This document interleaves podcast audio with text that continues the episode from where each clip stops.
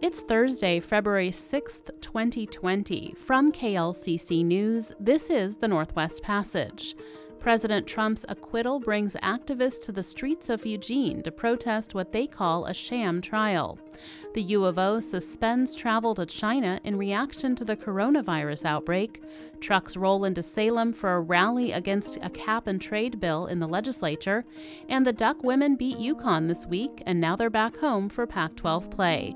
That's all on this week's Northwest Passage podcast from KLCC. Support for the Northwest Passage comes from Columbia Bank, member FDIC.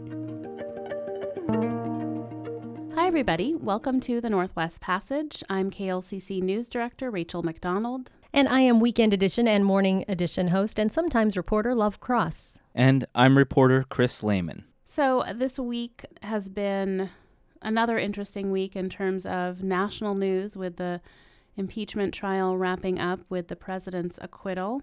And Wednesday, after that vote happened in the Senate, there were protests all over the country, including here in Eugene, where 80 people or so protested in front of the federal building. Um, protesting that acquittal of President Trump. Speakers at the event denounced the GOP, who led the impeachment trial. We have to take back the Senate from Mitch McConnell and the Republicans. And we had a report from our reporter Melorie Begay that's at our website, klcc.org.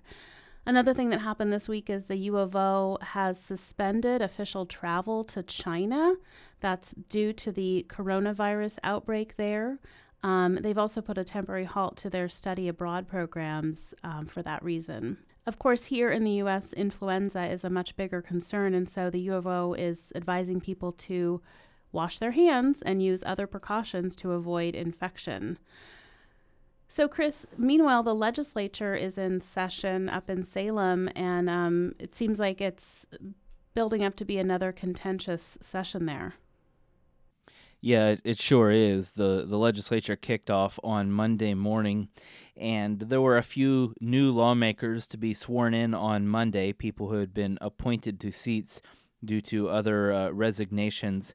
That's pretty typical uh, for this point in the legislative um, session but there was not a lot of other uh, pomp and ceremony as you would see on the, the very first day of the long session. They just got right to work on Monday.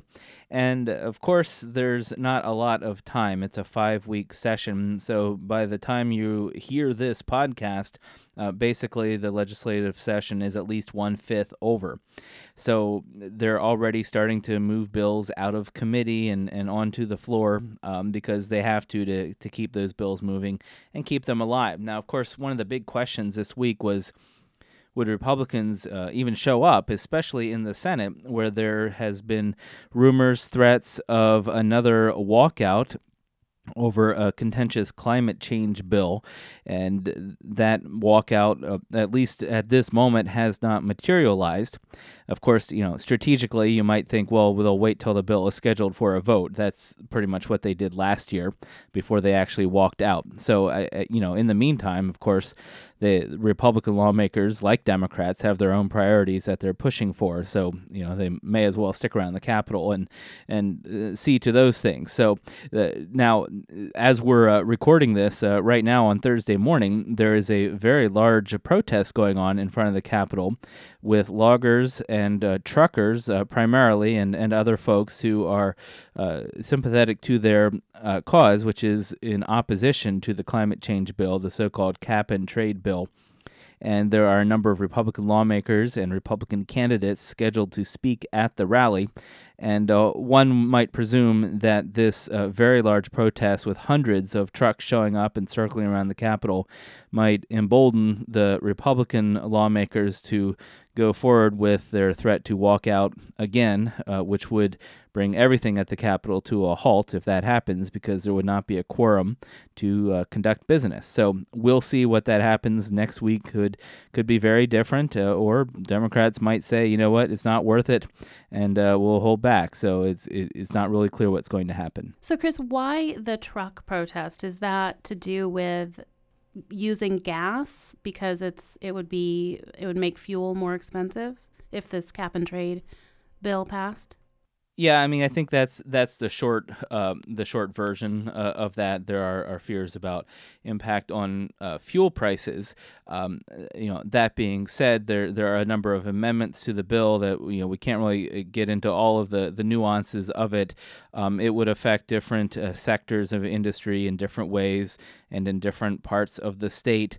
Um, I, I, mean, certainly from a, a, political theater standpoint, why why trucks? I mean, they're they're sort of big and loud and and visually um, arresting. I mean, you know, 800 or 1,000 trucks uh, driving into the the state capital area in Salem is a, an image that is just basically made for uh, made for television, made for online coverage, social media. They'll they'll get a lot of coverage uh, in a way that they, they won't just by calling the Capitol or emailing their their lawmaker, of course. So there's a bit of theater, a bit of real concern, and uh, a bit of uh, organizing by folks who are very smart at, at how to organize things. Do you have any hope that there will be some things accomplished during this short session? Well, I mean, the, that certainly depends on, on who you ask and, and what you uh, want to see accomplished. I mean, there there are other bills that have nothing to do with, with cap and trade or climate change that are very important to people. Universities, for instance, are looking for some uh, funding for construction projects that decision was was held off until this short session to kind of get a sense of where the where the state's budget picture was um, halfway through the two year budget cycle.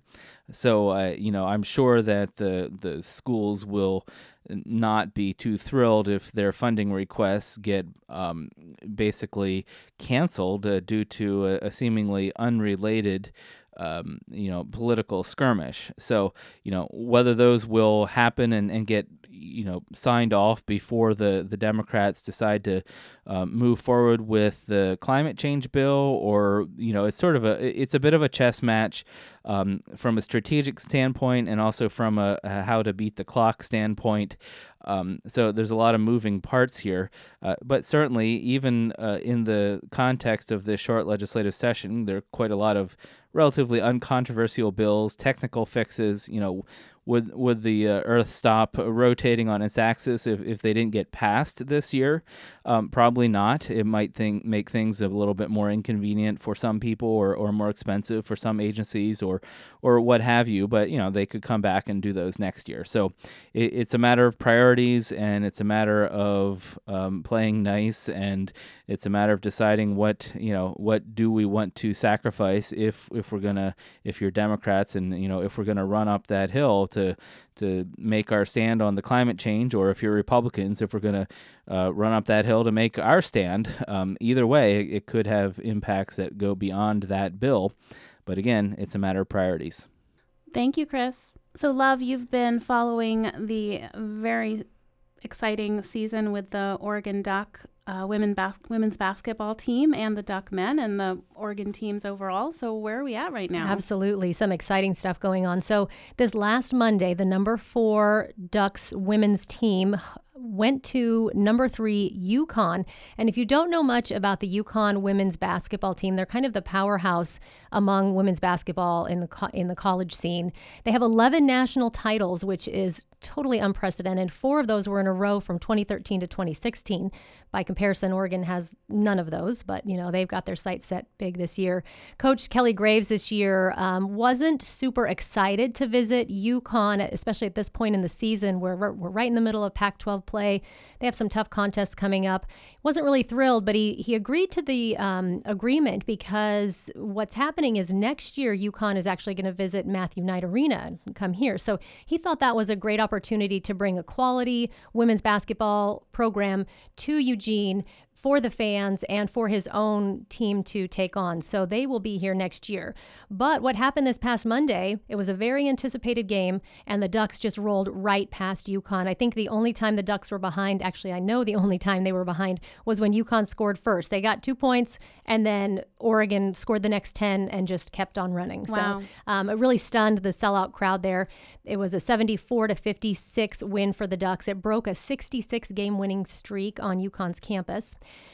So that was really great for them. And now they're headed back home. They're home now. They have Pac 12 play this weekend, Arizona Friday night, and Arizona State Sunday. And that's the only Pac 12 loss they had this year was to Arizona State. Mm. So they'll be looking for some um, validation on that one. The Ducks are on an eight game winning streak since that loss in January, and they only have four regular season home games left. So, so that's for their regular season. However, for the NCAA tournament, they are predicted to be a top seed. They will host the first two rounds here in Eugene, which is great for them, great for the fans. And then the, the regional will be in Portland at the Moda Center. So if the Ducks make it there, as they're predicted to do, you can bet there'll be a lot of green and yellow up there. So that's exciting for them. Also, Sabrina Ionescu, that standout senior guard for Oregon, just uh, had a cover photo shoot for Sports Illustrated. She'll be on the cover of a Sports Illustrated issue in March. So that's also great for women's basketball. Meanwhile, the number nine Beavers women's team is in good shape also for the NCAA tournament. They'll play Arizona teams this weekend. And on the men's side of things, Oregon State's men's team has really eh, struggled this year. Uh, they do have some standouts in Tres Tinkle and Kylor Kelley, but they are 13 and 9 on the season and 3 and 7 in Pac 12 play. They will host number 14 Oregon, who was upset by Stanford last weekend. So there's a Civil War game that is this Saturday in Corvallis. And Payton Pritchard for the Ducks is leading the Pac 12 conference in points and assists. They are in really good shape for the tournament. Meanwhile, the Beavers are not expected to make it into the mm. NCAA tournament this year. So some great things going on in basketball. They're having sellout crowds, um, Corvallis and here in Eugene. So some really fun things to be excited about about. Great. Yeah. Thanks for the sports update. I'm always happy to do that, Rachel. this is the Northwest Passage. We'll be right back.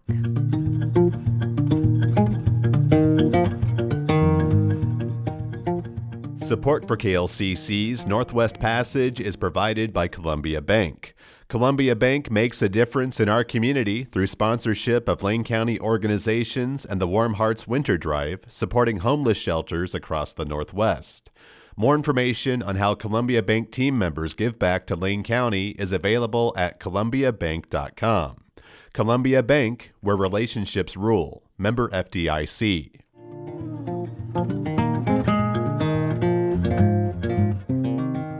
You're listening to the Northwest Passage from KLCC News. I'm Rachel McDonald with Love Cross and Chris Lehman. And Chris, what was something that stuck with you this week uh, from the news or just that you noticed? Well, two quick things, Rachel, from the national political scene, which I don't normally weigh in on, but nevertheless, uh, of course, uh, during the State of the Union address at the very end, we had the uh, memorable moment of House Speaker Nancy Pelosi uh, ripping up the president's uh, speech, uh, literally ripping it up. You've probably seen that clip. But what I, I, I found amusing is depending on the camera angle, uh, some people pointed out that as she's ripping up the speech, uh, sort of in, in the front, you see Oregon Senator Ron Wyden seemingly being the first person to stand up and start to leave. So somebody observed that while the rest of the world sees Nancy Pelosi ripping up the speech, Oregonians see Ron Wyden rushing to beat the traffic. so that was kind of a, an amusing aside there. And of course, the other national political story that grabbed a, a lot of people this week was the Iowa caucuses.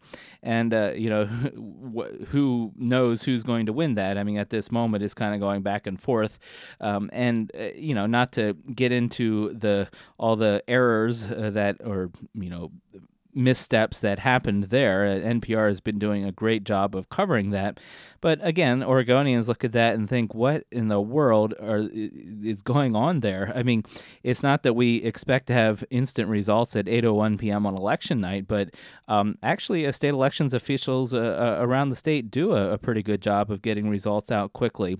And Oregonians don't have to go and stand in a cafeteria for three hours to make their preference known. And uh, Oregonians don't have to rely on an app to get results. So whether there's uh, some lessons learned for other states from how Oregon does things. Not that Oregon is perfect, but uh, certainly the the differences between the two systems stood in, in sharp contrast this week. Definitely, and I'm sure we'll be hearing from folks like Ron Wyden, who's been pushing for a long time for a nationwide vote by mail system. Yeah. Oh, certainly. Yeah, he, he he's been weighing in on that on, on social media this week, and I'm sure that we have not heard the the the end of the Iowa caucus uh, debacle. We're still talking about hanging Chads from the Florida uh, elect 2000 election 20 years later. After all. Love, how about you? Uh, well, I've been in for Morning Edition this week for Ani, and on today's program on Morning Edition, they had this great feel good story. Um, it started by telling us how a lot of seniors are feeling socially isolated from others because so many people today are using technology to connect with others, and seniors really lack those skills. Um, and so sometimes when they buy a smartphone or a computer or a tablet, they're told, oh, these are so easy, a child could do it. Well, there was a, a woman on that they interviewed, a senior woman who said, well, I don't have a child. Like, uh, this is completely new to me. So, there's this program in Albuquerque, New Mexico, where they're pairing up teens with seniors. The program is called Teeniors, and they are coaching them on using smartphones, computers, tablets. They find that um, simple things that we know how to do, like using Control Z to undo something that we didn't mean to do, a senior might not know how to do that. And so it creates all of this havoc and strife, and then they just put it away and they mm-hmm. don't use it to do things like FaceTime with family. That is something that we think of as being an easy thing. But these teenagers are, are having these programs where they sit down with seniors and show them. And it was just a real feel good story. The, the people who have gone through this program are just feeling much more energized and connected to use the technology that the rest of us might take for granted knowing how to use. So it was really great. That's nice. It's nice mm-hmm. to hear something positive. I think that might be why it jumped out at me this morning. My last thing this week is about the KLCC Brewfest. It's this weekend, Friday and Saturday, at the Lane Event Center. And it's going to feature 80 breweries, um, 200 beers and ciders. There's also going to be great music from some local bands, including Inner Limits and Fortune's Folly. Um, so if you're interested, check it out at klcc.org. I think this is the last day to get advance tickets where you get a bit of a discount. And it is a fundraiser for KLCC. So we hope to see folks there. Yeah, absolutely. Hope to see you there. There will be KLCC folks roam, roaming around doing different things for the Brewfest. So come on out. It's inside. So even if it's chilly, that's okay. Come on in, have a cold beer. We'll keep you warm. And it is supposed to rain, I think. So even better reason to come inside. Absolutely. All right. Well, thanks everyone for joining us for this week's Northwest Passage podcast. I'm Rachel McDonald, KLCC News Director. I'm Love Cross, Weekend Edition and Morning Edition host. And I'm news reporter Chris Lehman. Bye. Support for the Northwest Passage comes from Columbia Bank, member FDIC. And here's a little bit of Fortune's Folly. They'll be playing Saturday night at the KLCC Brewfest.